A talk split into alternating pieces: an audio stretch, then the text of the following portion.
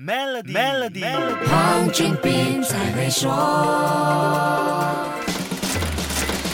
你好，我是黄俊斌。我们上星期的内容说过，世界十大超级富豪去年一共吸走了四千亿美元的财富。那么，你有没有想过，这些超级富豪到底拥有这个世界上多少财富呢？巴黎经济学院世界不平等实验室联合主任 Lucas Chancel 就说，全世界最有钱的百分之零点零一人口控制了地球上百分之十一的财富，而且这个比例从九十年代中期以来一直处于一个上升趋势，当时是百分之七的水。水平，也就是说，富豪的财富持续的在增加当中。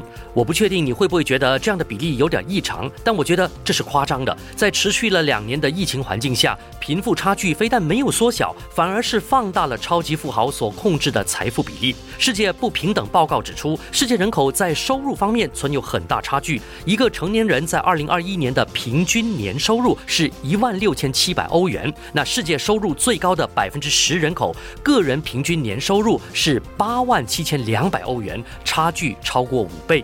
那你再看看占了百分之五十的收入最低人口，个人的每年平均收入只有区区的两千八百欧元，简直就是天渊之别。收入已经存在很大差距，财富差距就更大了。处在收入底层的全球百分之五十人口，只拥有这个世界百分之二的财富，而全球百分之十最有钱的人口，掌握了地球上百分之七十六的财富。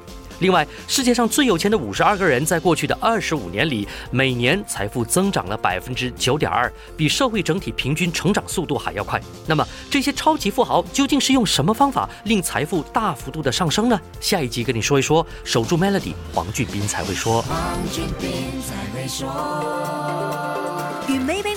一起迎接虎虎生威的新年，赢取 BMW 三二零 iSport 和更多奖励以及免费奖品，需符合条规。